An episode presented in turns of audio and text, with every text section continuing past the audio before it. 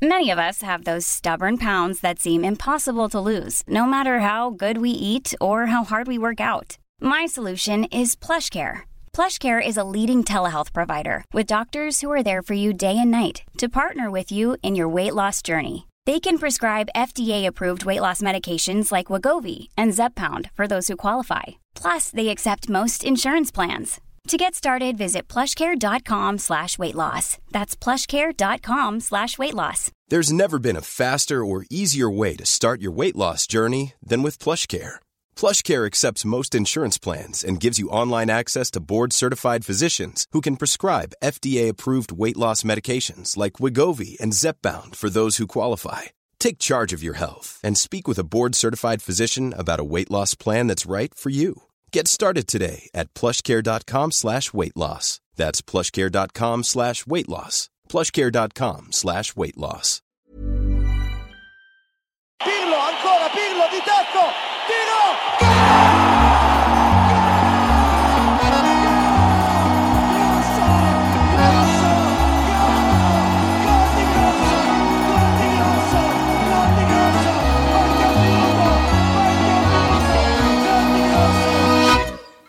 Då är det ju ett sant och varmt nöje att hälsa alla varmt välkomna tillbaks till Calcio Amore Podcast. Jag heter Marcus Byrå och är programledare för den här podcasten.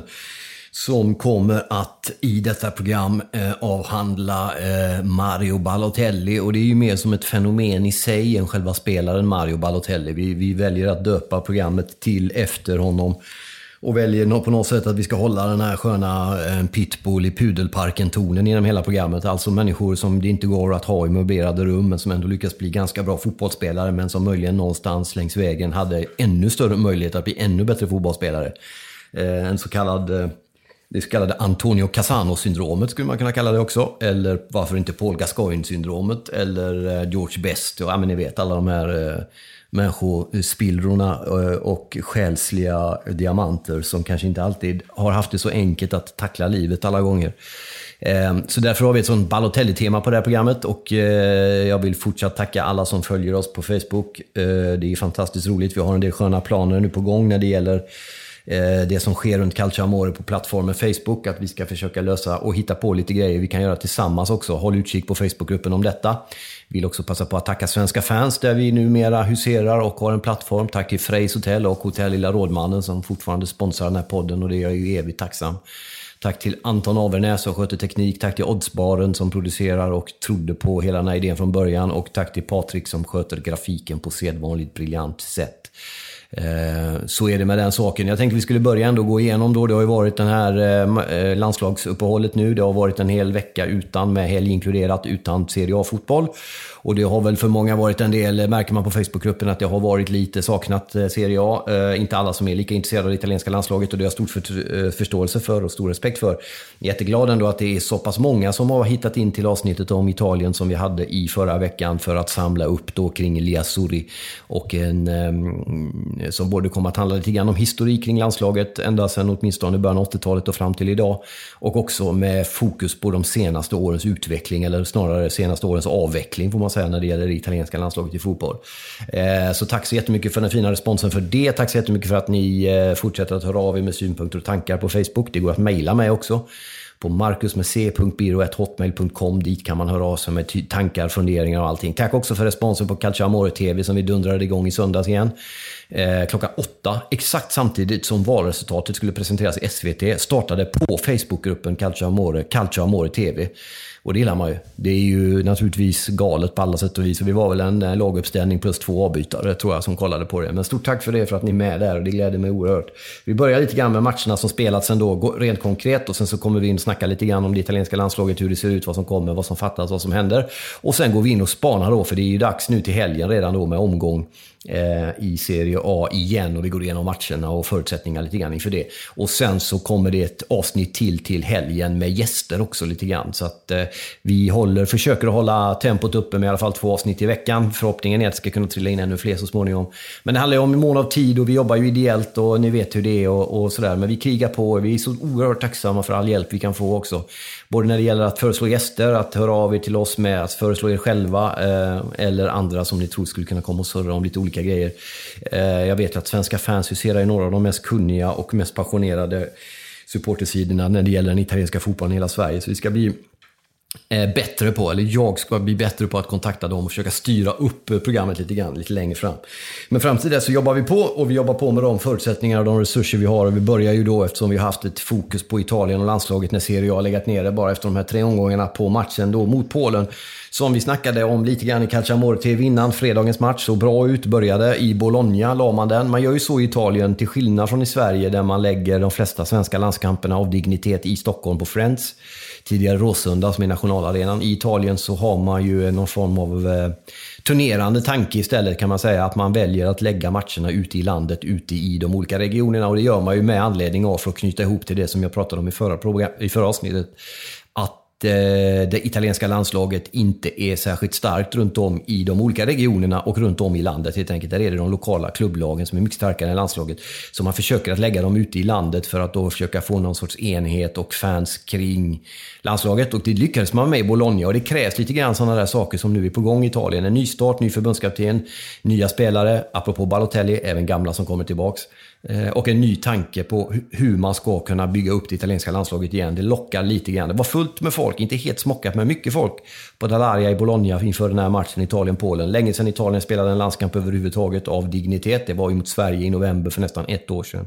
Då man mötte Sverige på San Siro i Milano och åkte ut. Sedan dess har man haft två träningsmatcher under Roberto Mancini och det var ju då mot Saudiarabien där man vann och det var borta mot Frankrike som så småningom, lite senare i år och efter den matchen vann VM och Italien fick stryk mot Frankrike 1-3 och var egentligen aldrig nära där. Eh, Sen har det då varit en lång sommar utan italiensk landslagsfotboll med tanke på VM och sen så kom då den här eh, Uefa Nations League. Typ. Och då den första eh, matchen av någon form av dignitet och betydelse hemma i Bologna, Mancinis gamla hemtrakter om vi går tillbaka riktigt långt i, i tiden. Eh, och bra stämning, mycket folk. Eh, också bra stämning i laget tyckte jag. Kändes tryggt, kändes bra, såg ut att kunna bli någonting av det där.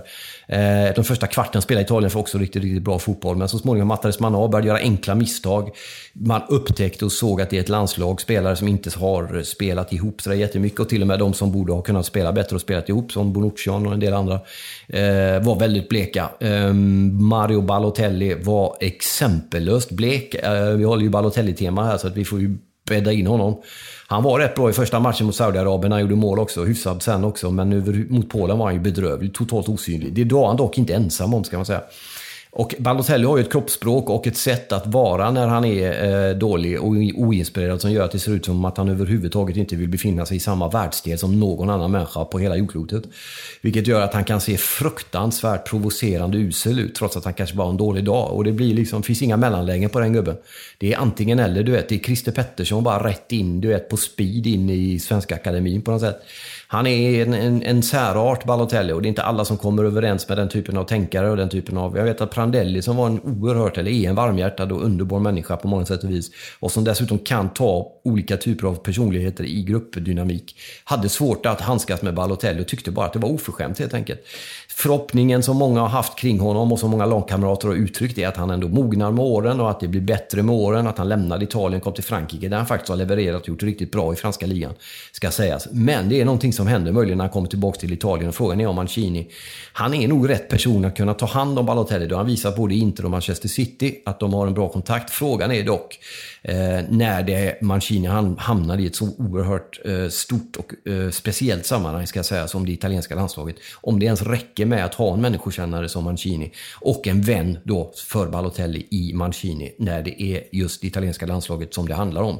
För det är ett väldigt speciellt landslag att vara väldigt speciell i. Det gränserna är inte så stora som man kan tro i det här landet då, där liksom man får tycka och tänka och man vevar med armarna och man har kroppsspråk och det är passion och sådär. Visst, men börjar du visa attityd åt fel håll så är det väldigt svårt att du får tränarens och eh, förbundskaptenens uppmärksamhet på ett bra sätt. Men han var dålig, Balotelli. Insigne var också dålig. Bernadeschi gjorde en del bra grejer som man varvade med dåliga grejer. Eh, man missade en del i backlinjen och vid ett sådant tillfälle så gjorde Polen 1-0 i första halvlek. Och i den andra såg det något bättre ut, vilket Mancini också sa på presskonferens. Och sen kunde man via Jorginho eh, kvittera på straff sedan Chiesa kommit in istället för just Balotelli. Och satt lite fart på det italienska anfallsspelet, vilket gjorde att det föranledde en straff som Italien då kunde kvittera på. Matchen slutade 1-1 och det var väl inte så jävla mycket mer med det. Förrän jag då dessutom i söndags i TV då sa att Italien brukar vid de här samlingarna leverera bättre i andra matchen. Nu bytte han ut i stort sett hela laget, den gode Mancini, till matchen mot Portugal. Eh, och eh, om det kan man väl säga en hel del. Det var väl, eh, det är ju inte, jag menar, det är ett svårt läge. Man ska nämna bara kort också att det var ju verkligen inte eh, för er som då följer, vi har pratat om det i förra avsnittet också, generell supportrar och sånt där, så var det ju inte många italienare som var på plats i, eh, i, eh, i Lissabon för att kolla. Det var inte så överdrivet mycket portugiser. Jo, det var det. Det var rätt mycket folk faktiskt. Eh, men det såg ju... Han, han gjorde en hel del byten och med dessa byten så kom det ju också att det såg... Jag vet inte. Jag tyckte det såg ganska så trist, ganska så oinspirerat, ganska dåligt ut. Eh, det finns otroligt mycket mer att hämta av det här landslaget. Eh, och frågan är ju bara då, om man nu gör som, som Mancini gjorde genom att byta ut hela de här spelarna, kommer man att eh, få den utväxling man vill ha? Och är det det som krävs för att det italienska landslaget ska vakna? Man startade mot Portugal i Lissabon i, eh, i söndags var det va? Eller förlåt, i måndags då. Då startade man alltså med eh, Kesa från start längst fram ihop med Immobile, lagkapten, och Sasa som anfallsspelare. Tre anfallare. Också ett offensivt mittfält med Bonaventura, Jorginho och Cristante från Atalanta där, eh, numera i Roma. Sen Crescito och Romagnoli, eh, Cadara och sen så hade man då Lazzari som jag tror är den andra spalspelaren någonsin att eh, spela för ett italienskt landslag.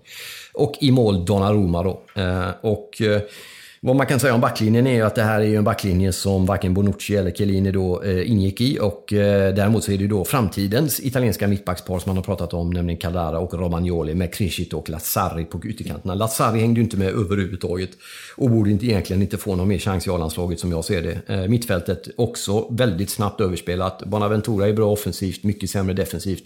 Och så fort det går lite snabbare så hänger han inte riktigt med. Jorginho är duktig. Eh, men inte riktigt så, så pass kreativ när det går undan som man hade hoppats på. Cristante jobbade hårt och bra. Immobile syntes inte överhuvudtaget. Kesa sprang och sprang och sprang som man gör och det gör han ju bra men han fick inte mycket ut av det. Och Sasa överhuvudtaget inte får vara med i en italiensk eh, A-landslagstrupp. Det är ett underbetyg eh, av alla slag att han är med. Det är för mig fullständigt obegripligt. Det är säkert en jättefin människa och en hyfsad fotbollsspelare men att han ska ingå i ett italienskt landslag för framtiden är ju bara löjligt. Ta bort den gubben. Med all respekt, ta bort honom. Donnarumma, eh, som kan göra både svaga och starka insatser, det vet ni, var ändå faktiskt bäst på plan för Italien. Portugal ägde den matchen igår, eh, måndags ska jag säga. Eh, I Lissabon och hade bud på flera mål i första halvlek, bland annat en ribbträff och eh, en rensning på mållinjen och, och sen även i andra så hade man en del bra målchanser. Där Donnarumma gjorde en del sjuka räddningar, bland annat på ett närskott. Han tippade den över, hörna, över ribban. Förlåt, och sådär. Så att eh, Portugal gör dock emellan där 1-0 och Italien har överhuvudtaget knappt en målchans under hela matchen. Och eh, vägen är lång som vi säger och den är väldigt, väldigt lång att gå. Eh, Balotelli uppges ha en skada. Jag vet inte om det är sant, men så sägs det. Och han spelade inte överhuvudtaget. Och, eh, eh, mot Portugal utan satt på läktaren och zoomade sig in och såg så oerhört ointresserad ut som gör att man antingen både älskar eller blir provocerad av honom. Det har också snackats lite grann om hur pass väl, dåligt, bra, uselt tränad den gode Balotelli är. Om han väger för mycket, vad han har för matvanor och en massa andra grejer. Och, så här. och Italien har det då under veckan gått ut på att kritisera Balotelli rätt hårt. Och det är ju bland annat då den eh, inte alltid så, eh, vad ska jag säga, fryntlige farbror Arrigo Sacchi som ju ledde Milan under 90-talet och sen i turkos träningsoverall stod och gnetade Italien till en VM-final 1994. Va?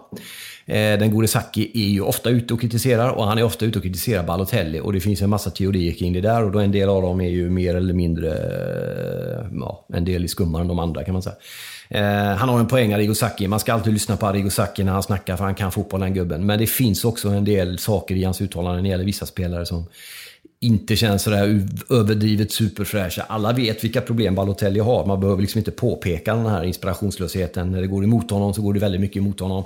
Han kan tappa fokus fullständigt. Och det är intressant, jag hade en annan podd som jag leder som heter Studio Allsvenskan. Så hade vi Daniel Ekvall, IFK Norrköping och svenska landslagets idrottspsykolog med. Under en dryg timme satt han och pratade lite grann om det här med att närma sig spelare på olika sätt. Och jag ställde just den här frågan till honom då. Eh, om du fick 45 minuter, en timme med Mario Balotelli, vad skulle du börja med? Och han bara garvade och sa pass på den frågan. Och det är ändå en gubbe som är utbildad och har nått den absoluta toppeliten av svensk idrottspsykologi som inte ens skulle våga gå in i samma, eller våga kanske han skulle, men han ville inte ens gå in i samma rum som Mario Balotelli för att börja arbeta med den gubben. Och då förstår man någonstans vilken typ av psyke vi har att göra med här. Vad det är för typ av människa vi har att göra med här. Och det är alltid intressant att ställa den frågan när det gäller den här typen av spelare som Balotelli och de här. Att hur bra skulle de blivit om de då och så vidare. Casano är ett annat namn då som vi varit inne på. Gascoigne ett.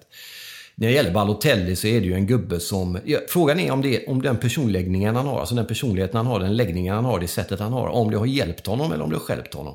Det är ju en balansakt hela tiden där när mörker och ljus ska blandas, för att man ska skapa sig en karaktär och en, och en, en personlighet genom livet. Hej, det är Paige DeSorbo från Giggly Squad. High quality fashion without the price tag. Say hello to Quince.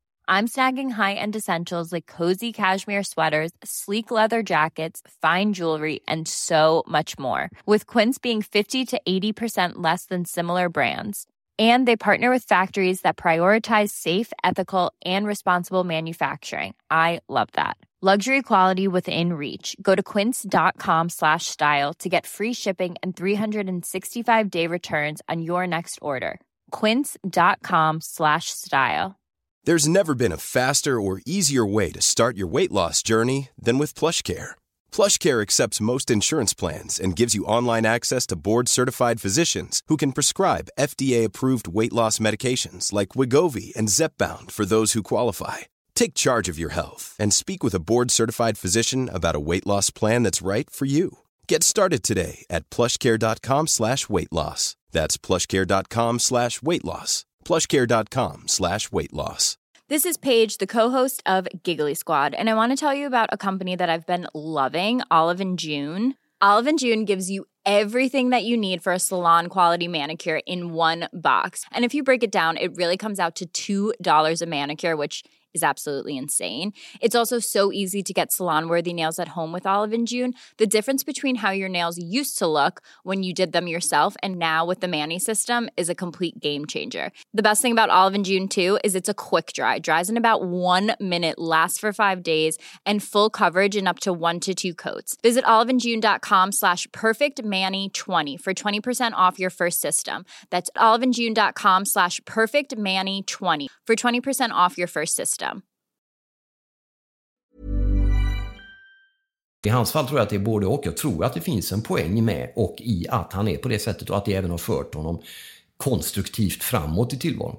Men det är naturligtvis också så att det spelar honom i fatet när han eh, bara ser ut att tappa all energi, all vilja och bara, inte gnälla, men bara försvinner från jordens yta på något märkligt sätt. Liksom. Jag vet ju för oss som följer Roma Inter, och minns ju säkert något klipp där Totti sprang en 30 meter med så snabbt han aldrig har sprungit för att sparka ner Balotelli bakifrån i en kuppmatch mellan Inter och Roma för några år sedan. Det är väl tio år sedan snart va? Blev utvisad, tog rött direkt där och sådär. Ehm, och sånt ska man aldrig försvara. Och det ehm, var så stökigt gjort. Totti försvarade med att eh, Balotelli hade sagt någonting väldigt elakt om staden, klubben, laget, fansen och han ville då eh, hämnas helt enkelt. Tog sitt straff och sådär. Eh, det är en speciell människa, Balotelli. Eh, och, eh, men samtidigt, om han får den jordmån som han kräver och i någon mening så borde fotbollsvärlden vara tillåtande mot de här mörka blommorna. Och då pratar jag inte hudfärg, utan jag pratar mer om själsligt tillstånd, bara så ni fattar. Alltså de här typerna av blommor som behöver en annan typ av jordmån för att slå ut. Att fotbollsvärlden är tillräckligt tolerant, tillräckligt eh, acceptabel för att tolerera det. Eh, samtidigt som det, det, är en avvägning. Du ska också leda ett lag. Du, du ska ingå i ett lag. Du ska vara en lagspelare. Eh, och, och, mm, hur mycket plats behöver man? Sverige har ju en liknande eh, typ av personlighet och också en liknande typ av diskussion de här sista åren med Zlatan kontra resten av landslaget. Och många menar ju på att så fort Zlatan då försvann eh, så lyckades landslaget också gå långt i ett mästerskap, vilket man inte med Zlatan hade gjort. Och då menades att en av världens bästa spelare, eh, att landslaget var bättre utan en av världens bästa spelare. Och det där är, det där kan man snacka mycket om och det är ett otroligt intressant perspektiv. Jag tror att den moderna fotbollen går mer och mer åt att hålla en enhet, att hålla ett kollektiv som grupp är starkare än varje spelare är var för sig. Du kan inte ställa upp ett lag med 10 eller 11 Balotelli, men du kan ställa upp ett lag med 10 eller 11, du vet, vad ska vi ta? Jonas Tern till exempel. Det, alltså, fattar du? Det, du kommer längre. De här typen av spelarna med den här typen av psyket och den här typen av passion och hjärta och sinne och allt vad det är, är ju kryddor i ett lag. Men det går inte att bygga ett lag kring en sån spelare. Sen är det lite annorlunda givetvis när det gäller Italien-Sverige som Italien då har haft åtminstone bättre spelare på andra positioner än vad Sverige har haft, vilket gör att man har kunnat bygga ett annat typ av landslag och så. Men det är det där är som kvarstår, de frågor som återstår efter det här landslagsuppehållet med de här två matcherna med en poäng på två matcher. Portugal borta, Polen hemma är att vilket landslag är det Maschini vill bygga egentligen? För det var två helt olika typer av lag han, han satte på benen i de här matcherna. Eh, det ena såg ungefär sämre ut än det andra. Italien är så dåligt rankade som man någonsin har varit nu. Man har aldrig varit lägre rankad än just nu. Man har aldrig varit sämre än vad man är just nu. Och den här möjlighetsauran som fanns, tycker jag, de första minuterna mot Bologna och även när man såg spelarna komma in och hur de sjöng nationalsången och det där så kändes det som att fan, man kommer kanske inte sakna Buffon och, och Barzagli och man, du vet, Pirlo innan och alla de här. Man kanske, du vet, här är nya gubbar på gång. Men ganska snart så såg det virrigt ut. Det såg väldigt oitalienskt ut. Slarv i försvarsspelet, dålig kommunikation, dåligt, dåligt bolltempo, få målchanser. För till skillnad från ryktena så har ju sen i alla fall mitten av 00-talet italiensk fotboll präglats av väldigt mycket fina anfallsspelare och många som har gjort mycket mål och så. Eh, men det såg man inte mycket av i de här matcherna. Ett mål som sagt på två matcher, fyra halvlekar och det på straff då hemma mot Polen i Bologna. Underbetyg på alla sätt och vis, mycket kvar att jobba med. Eh, samtidigt som det fortfarande är då kanske ett uppvaknande som pågår.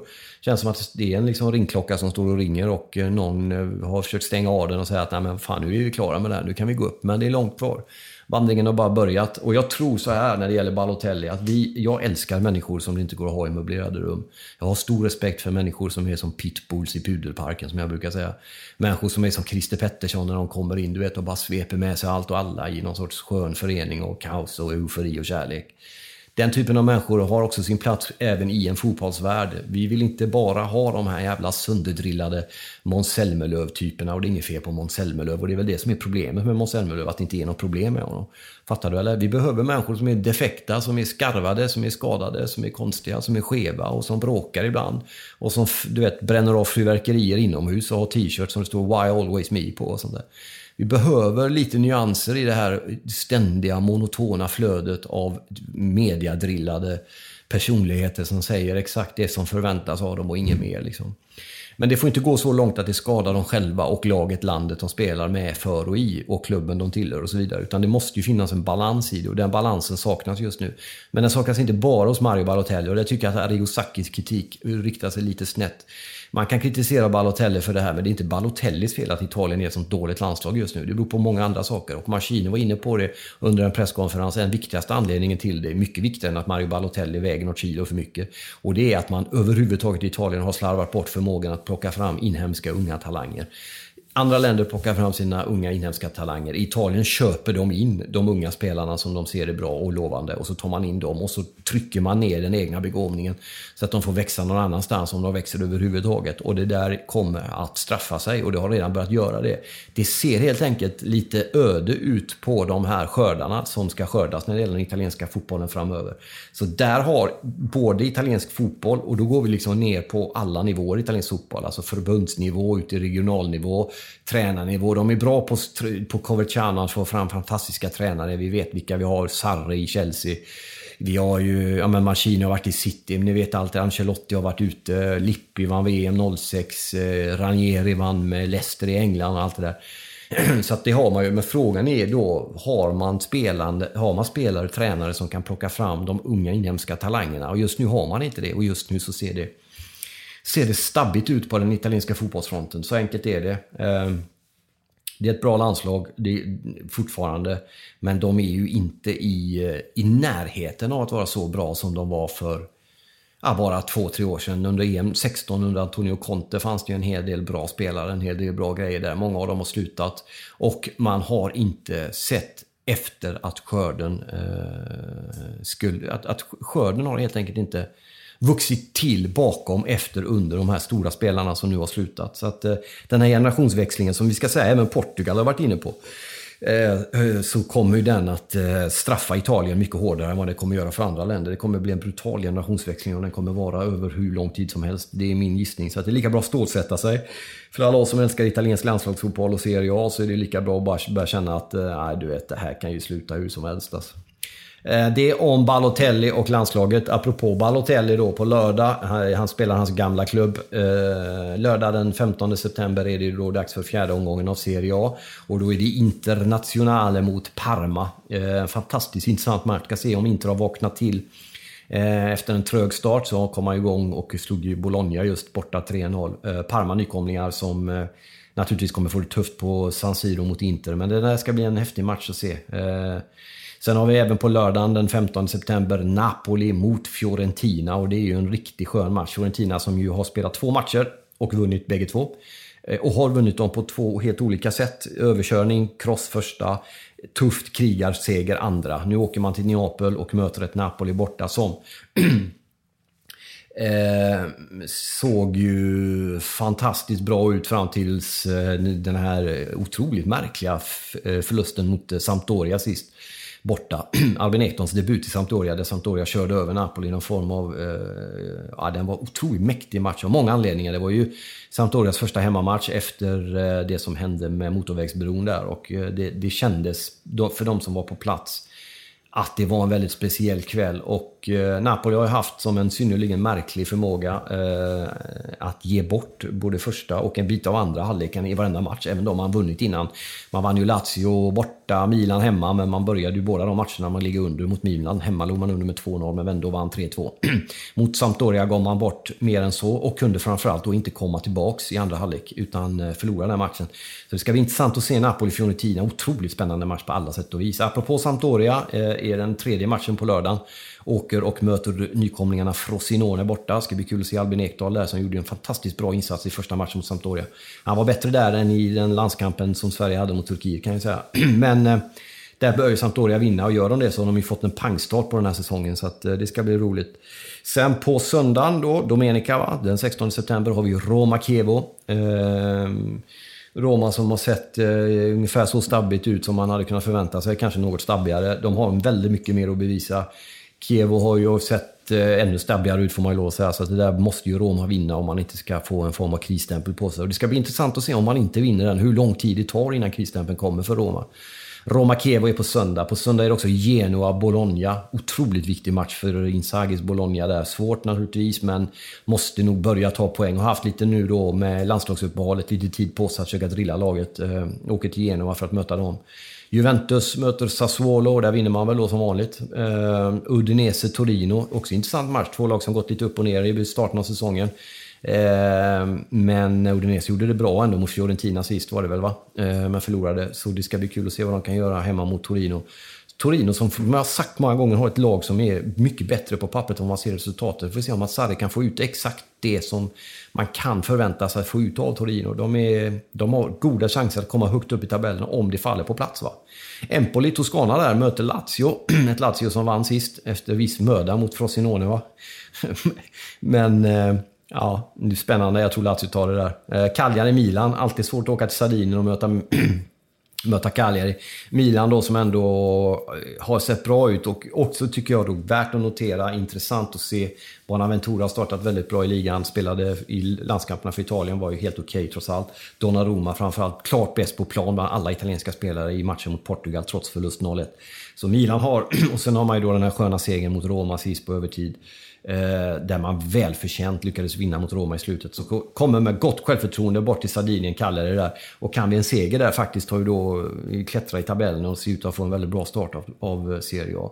Och sen har vi Lazari då, inget ont om den gubben, han är en fantastisk försvarsspelare, kanske inte landslagsklassen då, men hans kära Spali Ferrara som möter Atalanta och den matchen spelas på måndag den 17 september. Så så ser det ut mina vänner. Eh, Håll utkik efter nytt avsnitt som kommer i slutet av veckan inför omgången. Glöm inte Calcio Amore TV på söndag klockan 20. Eh, fortsätt att värva medlemmar till vår Facebookgrupp. Håll utkik på Facebookgruppen om nya spännande projekt som är igång i Calcio Amores namn.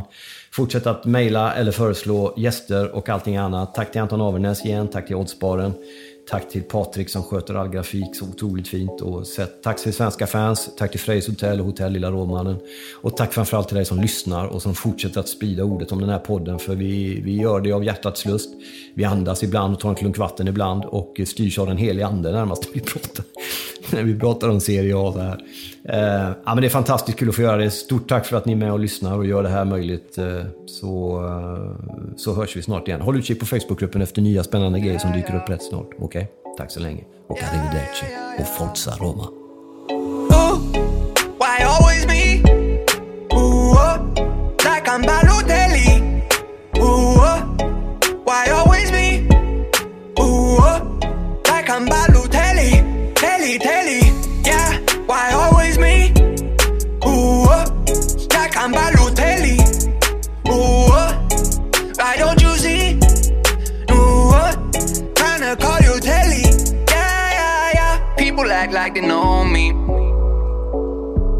Don't really know me. I've been out here on my own. I've been out, I've been grinding all alone. Yeah, get up at night. We can pour out the wine. I got cash on my mind. Yeah, I don't really mind. And I don't have the time. Every day I go out. Every day a new route. That you know nothing about, nah. Why always me? Ooh, oh, like I'm Balotelli.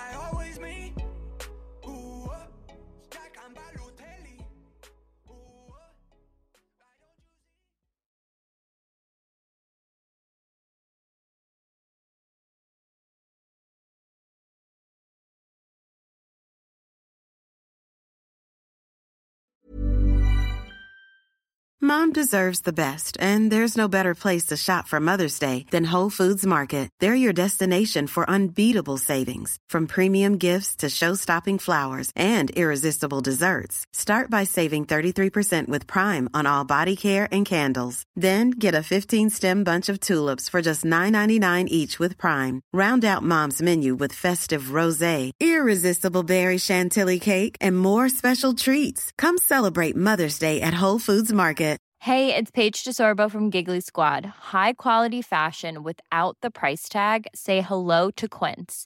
I'm snagging high-end essentials like cozy cashmere sweaters, sleek leather jackets, fine jewelry, and so much more. With Quince being 50 to 80% less than similar brands. And they partner with factories that prioritize safe, ethical, and responsible manufacturing. I love that. Luxury quality within reach. Go to quince.com slash style to get free shipping and 365 day returns on your next order. Quince.com slash style.